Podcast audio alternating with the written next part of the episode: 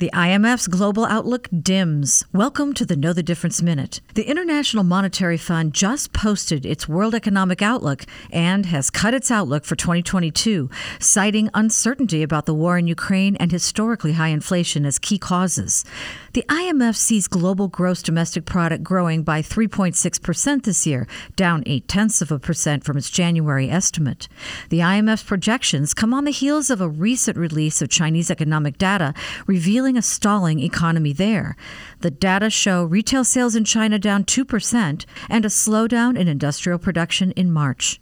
While inflation and Ukraine may be grabbing many of today's headlines, China is one of the largest single drivers of global economic growth. Keep in mind, both the global and the Chinese economy are predicted to grow, but at a slower rate than estimated. Economies are like you and me, we hate uncertainty.